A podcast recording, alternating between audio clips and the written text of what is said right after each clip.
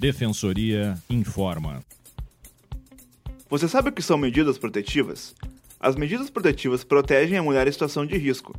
O juiz pode determinar, por exemplo, o afastamento do lar, a proibição de aproximação em contato com a vítima, familiares e testemunhas, a proibição de frequentar determinados lugares e a restrição ou suspensão de visita a dependentes menores.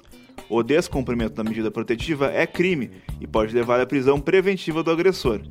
O pedido de medida protetiva pode ser feito diretamente na delegacia, mas também pode ser feito pelo defensor público, advogado ou promotor de justiça.